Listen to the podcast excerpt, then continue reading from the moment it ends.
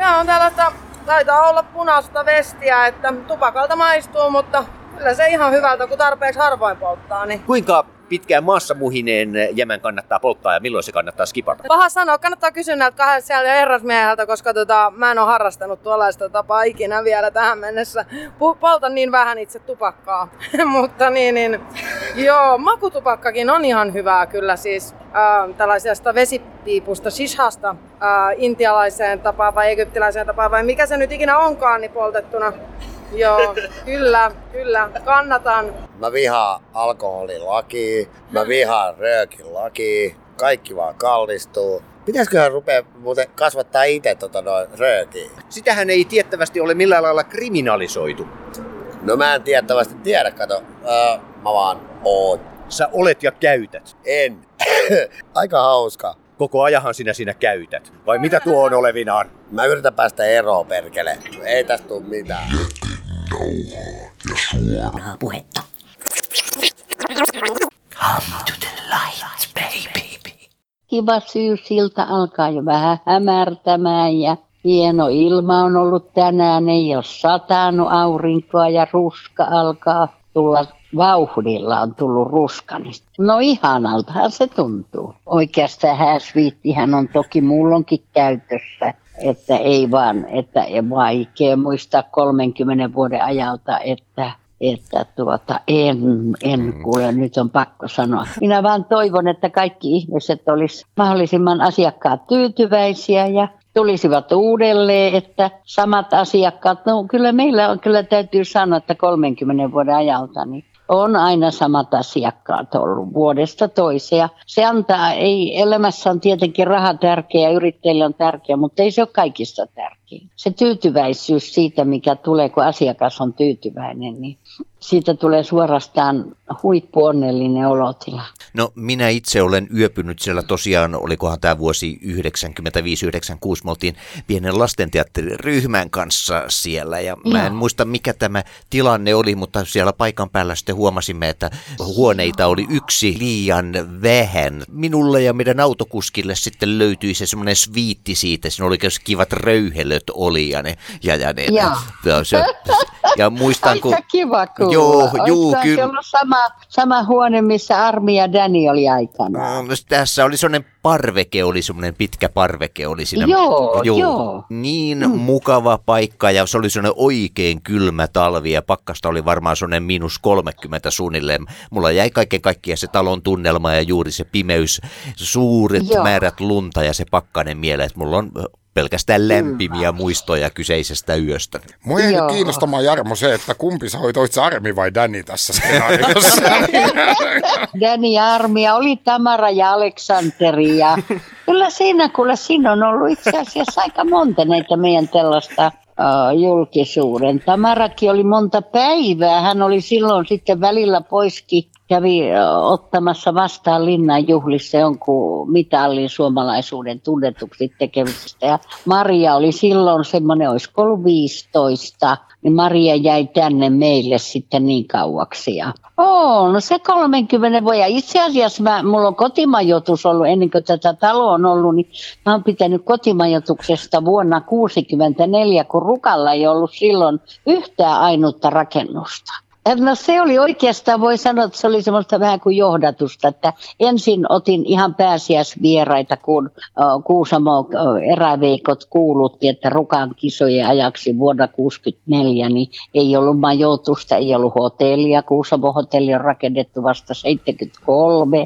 Rukalla ei ollut minkäänlaisia majoitustiloja, ehkä jotain omakotitaloja Rukan siinä ympäristössä. Ja ne etti majapaikkaa, kotimajoitusta. No minähän tietysti sinne sitten kilautin, että no mäkin voisin ottaa. Se oli ihan semmoinen vaan niin kuin, oikeastaan vaan niin kuin semmoinen uteliaisuus ja, ja mielenkiinto, että tapaa uusia ihmisiä. Ja, ja no se meni niin hienosti, että mähän otin se ihan elämäntavaksi sitten. Olin kyllä silloin valtiolla töissä, että mulla oli ihan ihan valtiopiikana oli ja myös.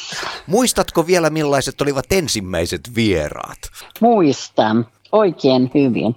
Oulusta oli joku rouva tyttönsä kanssa. Hänellä oli semmoinen 17-vuotias tytär. Ja sitten näitä miehiä en muista. Niitä oli, nämä oli etelästä, mutta heillä oli tosi kiva porukka. Oli sillä, että ilta istuttiin keittiössä ja, ja naurettiin ja juteltiin. Siinä oli sen tunnelma jäänyt jotenkin mieleen sellaiset, että he kohtas, ihan ventovierat ihmiset kohtas toisiansa kun tietää kotimajoitus, siinähän on keittiö, sitten oli makuuhuoneet erilliset, ja, mutta siihen keittiöön kokoonnuttiin sitten illalla muistaakseni. He kävi silloin päivällä hiihtelemässä.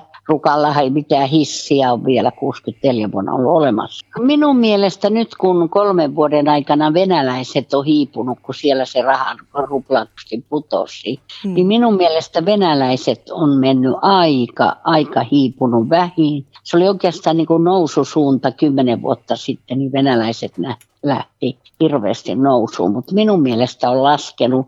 Ja, ja kyllä kirjoitetaan nyt kovasti, kuinka matkailu lisääntyy, mutta mä oon vähän eri mieltä pikkusen. Että tietysti minun asiakkaat, kun ne on aina samoja. Ja sitten mulla on hyvin paljon työmatkalla olijoita. Hmm. Että ne samat, että on varmaan semmoisia, jotka on jo kulkenut työmatkalla täällä. Tunnen sellaisia asiakkaita, jotka on ollut reissuhommissa yli 50 vuotta. Ruotsinkielinen, mutta hyvin tullaan toimeen. Silti hänellä on sitä suomen kieltä sen verran Vaasasta.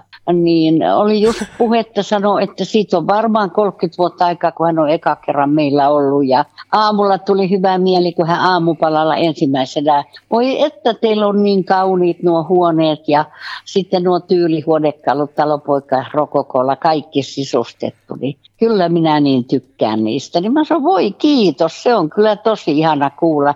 Tietysti jotkut nuoret voi olla, että ne on eri mieltä, mutta tota, minulle, mä oon tykännyt, mä oon Jurvassa kaikki teetättänyt, koko, kaikki ruokasalon kalusteet on talonpoika rokokota. Asiakkaiden huoneessa on samanlaiset kalusteet, sängyt ja yöpöydät. Ehdottomasti minä tarjoan sinulle ihan ilmaisen yön terveys. Ei tarvitse muistaa, että sanot sitten, että olet soittanut, niin saat yöpyä ihan ilmaiseksi. Ja kyllä minä passa ja käy lakkoja pakkasesta sulamaan ja keitän kahvia, laitan ruokaa ja tulet te. Tervetuloa ruskaretkelle.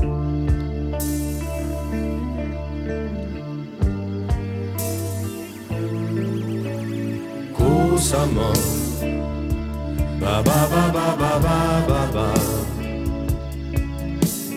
Ba ba ba ba ba ba ba. Ba ba ba ba ba ba. Kuusamo. Ba ba ba ba ba ba ba ba. Ba ba ba. Ba ba ba ba ba.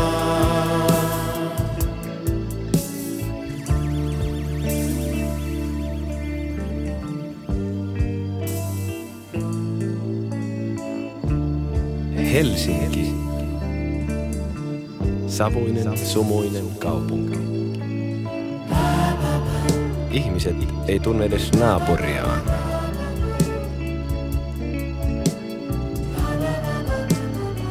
Kaikilla on kiire, harva täällä hymyilee. Näkymättömät langat repivät ja nykivät sätkynut jälkejä, jotka poukkoilevat kuin saaliskalat sumpussa. Kaikilla on kiire, ei minnekään. Kuusamo, nyt kutsuu mua Kuusamo. Metsän näin jämäkän ja vaaran sinertävän. Kuusamo, nyt kutsuu mua Kuusamo. Sieltä vaan mä rauhani saan.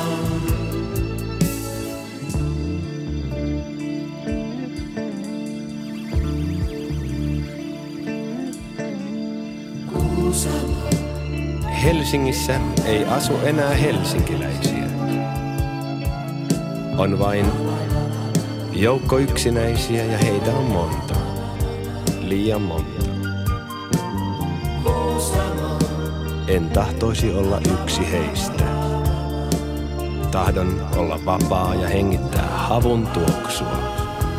Täällä olen kuin vanki, lähden Kuusamoon. Kuusamo, nyt kutsuu mua Kuusamo. Metsän näen jämäkän ja vaaran sinetävän. Kuusamo, nyt kutsua Kuusamo. Sieltä vaan mä rauhani saan.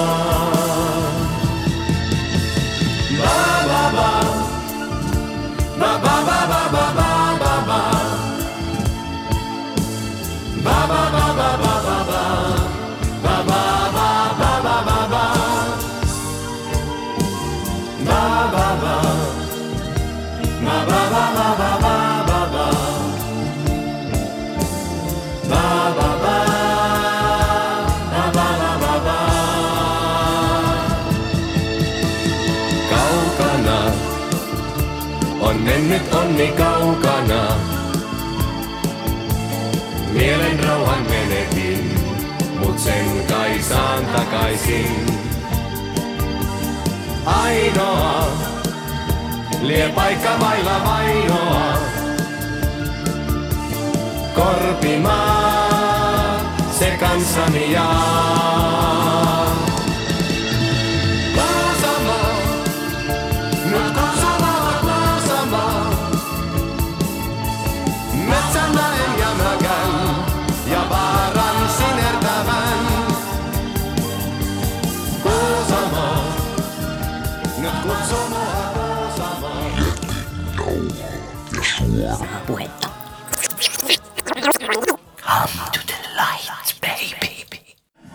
Paiju Hjelm, Seilori, olet juuri pelastautunut onnettomuudesta.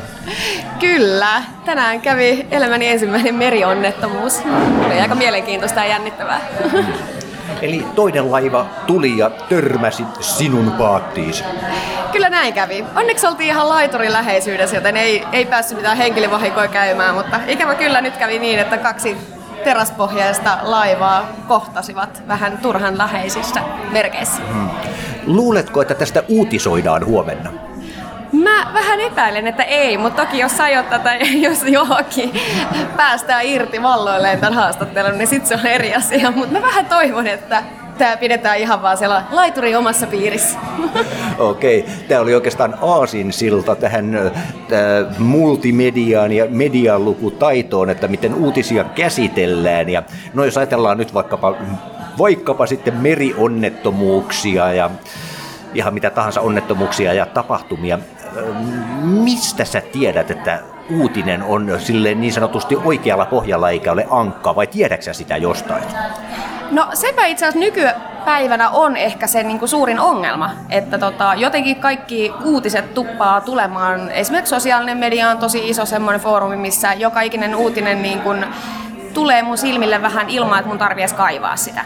Eli se määrä tulee ihmisten jakamana ja ne uutiset tulee niin kuin Facebookin sun muiden kautta niin kuin tosi voimakkaasti niin kuin joka ikinen uutinen. Öö, mutta se, että mikä se tavallaan todellisuuden pohja on, että tavallaan sitä on hirveän vaikea sanoa siinä vaiheessa, kun sä katsot sitä uutista ensimmäisen kerran. Että kyllä mä aika usein on niin löytänyt jonkun mielenkiintoisen uutisen ihan vaikka ystävän postaamana Facebookista, mutta selkeästi kun mä oon sen lukenut, niin mulla on itselläni toki myöskin media-alan hommia tehneenä niin aikamoinen niin kuin kriittinen silmä siinä, että mä rupean mielellään sit myös kaivelemaan vähän sitä, että mistä se uutinen on saanut niin kuin alkunsa ja on aika kriittinen siitä, että pitääkö tämä nyt paikkaansa, että mitä kautta tämä uutinen on nyt tähän mun seinälle tullut, että uskoks mä tätä vai onko tämä oikeasti niin kuin aivan puuhaata.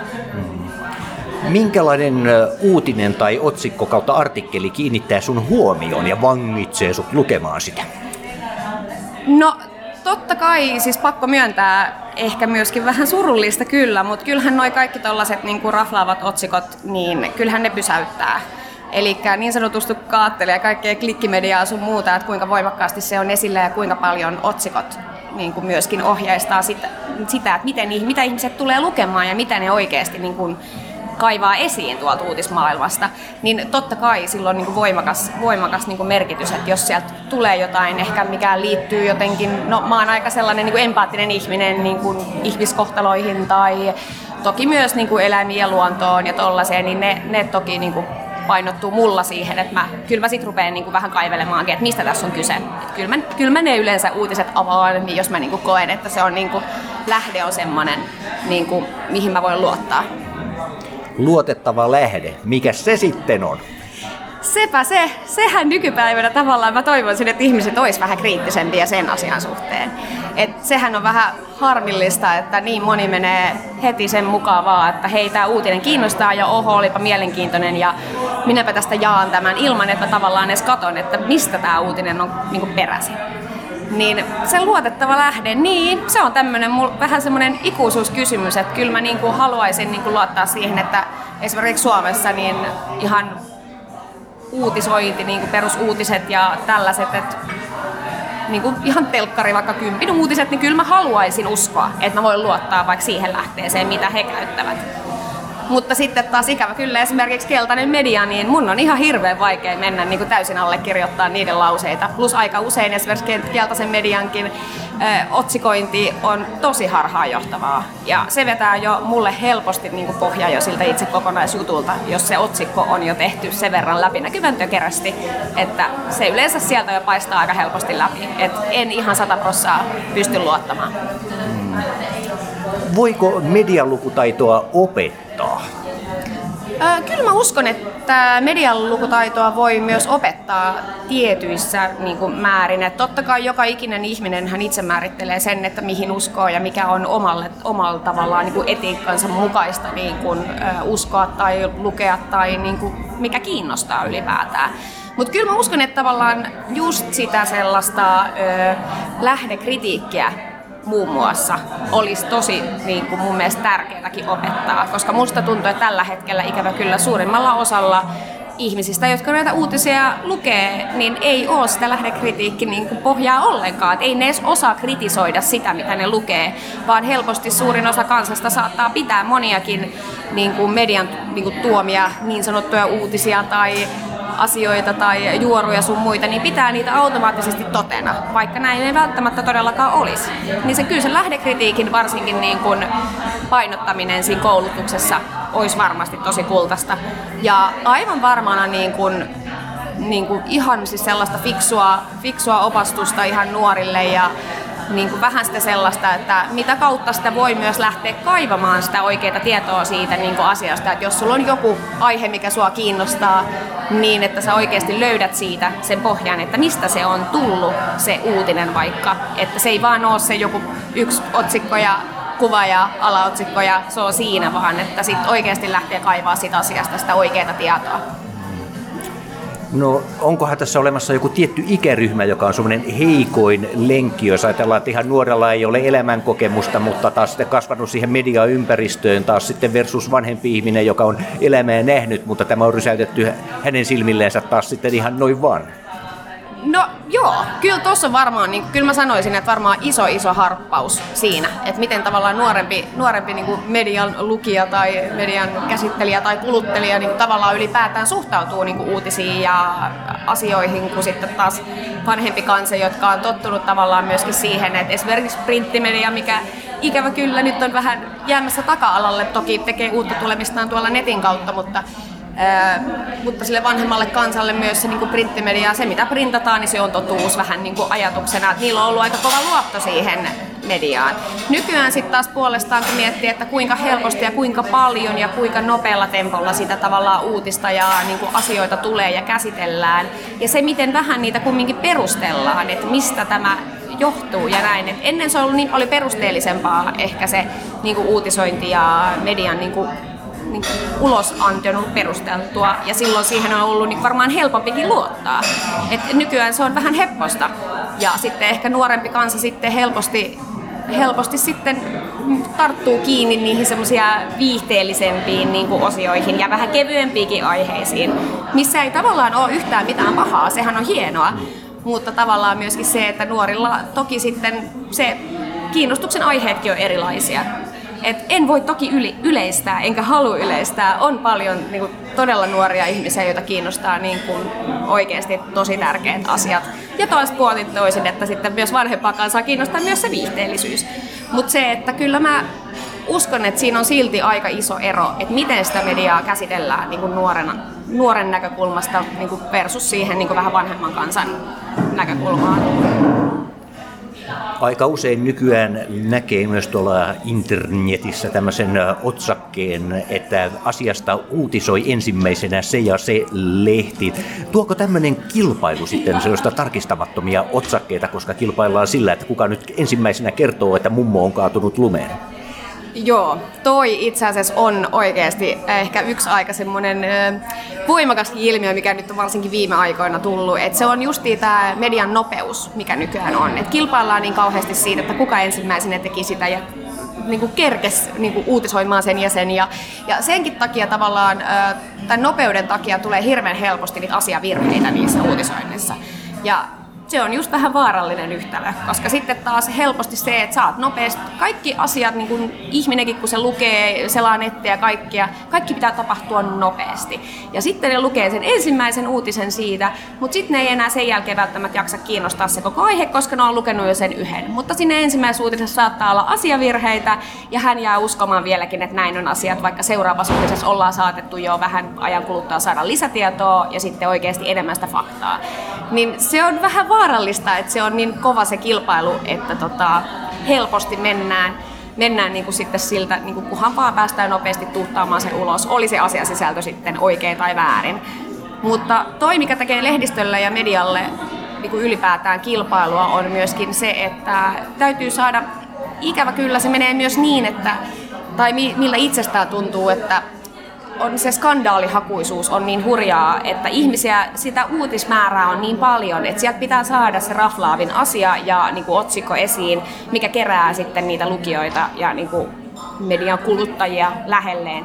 Ja ikävä kyllä nyt mä oon huomannut, että se on mennyt niin negatiivisen kautta, että lähdetään helposti niin kuin muun muassa nyt joudun mainittakoon vaikka MV-lehden, niin kuin sehän on hyvä esimerkki siitä, että raflaava, raflaavilla otsikoilla ja aiheilla ja asian niin kuin, tavallaan niin kuin sillä suunnalla ja niiden omalla niin kuin näkökantilla, niin saadaan hirveän paljon tavoitettua ihmisiä. Ja nehän tavoittaa ja ne saa ihmisten niin kuin, tavallaan tunteet heräämään ja ne saa ihmiset jakamaan niitä uutisia. Ja ne myöskin ikävä kyllä mun näkökantista myöskin vetää vähän sen alas noiden muiden medioiden niin kuin, ää, tällaista niin kuin sisältöarvoa, koska ne muut mediat joutuu, rupee tietyllä tavalla lähteä vähän samalle linjalle, koska niillä on niin kova kilpailu niistä, niin kuin myös niistä median kuluttajista. Ja ne median kuluttajat on nyt kääntynyt tämän tyyppiseen niin kuin muun muassa niin kuin median puoleen, niin kyllähän ne joutuu lähteä vähän apinoimaan sitä, että hei, tuolla se kaikki hulabalo on, noita, se, noita ihmiset seuraa, että vedetäänpä vähän samaa linjaa. Tämä on ehkä vähän nyt hurja kommentti, mutta mä sanoisin, että ehkä MV-lehti on niin kuin mediamaailman onnibussi. Eli se vetää median tavallaan tietyllä tavalla tiettyä arvoa vähän alaspäin, mun mielestä. Se on mun mielipide. Mutta et se on ikävä kyllä suurin osa esimerkiksi kyseisen lehden ää, otsikoinnista ja uutisista niin ne on aika raflaavia ja niissä on aika harvoin niin kuin totuusperää kuitenkaan niin kuin todistetusti. Eli siellä on aika sellaista niin kuin, tietyn tyyppistä propagandaa käytetään ja se uppoo helposti niin kuin ihmisiin. Ja sillä tavalla saadaan helposti myöskin ihmisiä, lukijoita ja median seuraajia, koska se kiinnostaa. Et toki myös sellaiset ihmiset, jotka ei välttämättä kannata ja kävele senkään lehden kanssa niin kuin käsi kädessä, niin ne seuraa sitä kuitenkin, koska sieltä tulee niin, niin kuin raflaavia ja skandaalimaisia niin kuin juttuja ja uutisia ja ne kiinnostaa ihmisiä. Mm. Eli voidaan oikeastaan puhua emotionaalisesta pressistä. Eli jos otetaan ja kirjoitetaan vaikka suvakkihuora ja mielellään kahtena eri sanana, niin se saa aikaan tunteita.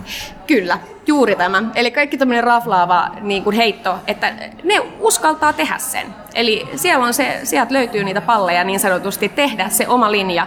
Ja sitten se helposti niin kuin ihmiset helposti tarttuu siihen, koska ne on se, että wow, että cool, että nämä uskaltaa, mennään tälle linjalle mukaan, niin se, se, ja osa taas ei halua lähteä linjaa siihen linjaan mukaan, mutta ne seuraa sitä silti, koska se on niin kuin, tavallaan niin mielenkiintoinen niin kuin, äh, ilmiö myöskin. et, et toki tällaisia niin vasta, et, et se on myöskin tavallaan toimittajallehan se on on ihan vastuutuntisia toimittajia, jotka haluaa vetää omaa linjaa, mutta se on nykypäivänä ehkä aika niin kuin haastavaa toimittajalle vetää sitä omaa linjaa, koska jos siellä on iso vaikka niin lehtitalo vaikka takana, joka tietyllä tavalla siellä on kuitenkin se, joka päättää sen, että mistä se sun, niin kuin, mistä se sun palkka koostuu. Eli siellä joku kuitenkin sitten editoi sen oman maun mukaan sitten sen sun jutun. Et sinällään ehkä sitä sellaista median sellaista No joo, ehkä yksittäisen toimittajan niin kuin ääntä on nykyään vähän vaikea saada enää esiin. Et se menee sitten aina sen valtaosan mukaan tällä hetkellä aika paljon. Mm. Ja Eli voitaisiko me hakea sitä medialukutaitoa sitä kautta mielenterveyslääkkeillä, pillereitä, jotka kylmettävät ihmisiä ja tekevät tunneköyhäksi, niin sitä lukee sitten sille neutraalimmin ja ehkä osaa toisella lailla päätellä asioita. No mä todella toivon, että ei enempää pillereitä tähän maailmaan. Että, että tota, mä toivoisin näin, että, että ihmisistä löytyisi ihan sitä omaa, omaa niin järjen hiventä sen verran. Ja, ja tosiaan se, että nuorillekin just että opastettaisiin sitä, että luottaa siihen omaan niin kuin myös niin kuin kriittisyyteen. Että, että tavallaan, että uskaltaa luoda niitä omia mielipiteitä, eikä välttämättä ota joka ikistä asiaa, mitä tavallaan mediasta tulee, niin täysin totena ja ajattelee, että hei, tämän kaavan mukaan pitää mennä, koska muutkin menee. Että enemmän uskallusta siihen omaan mielipiteeseen mun mielestä. Mm. Eli siis lähtökohdan pitäisi olla se, että kannustetaan nuoria ihan rohkeasti uskomaan itsensä ja että minä olen hyvä, minä ymmärrän kyllä ja tätä kautta lähestyä. Kyllä, mun mielestä toi on erittäin niin semmoinen niin fiksu ja terve lähtökohta. Ja mä luulen, että tota kautta myöskin niin kuin, tultaisiin saamaan niin kuin sitä medialukutaitoa myöskin niin kuin paremmaksi ja niin kuin rehellisemmäksi periaatteessa, että ihmiset olisivat niin kuin rehellisiä niille omille fiiliksille ja sitä, että että mikäköhän nyt sitten on sitten omasta mielestä oikein tai väärin tai mikä tuntuu hyvältä, mikä pahalta, mutta että media on tosiaan vaan aika voimakas elementti sille, että toki sehän mediallahan on iso vaikutus ihmisiin ja ihmisten ajatusmaailmaan.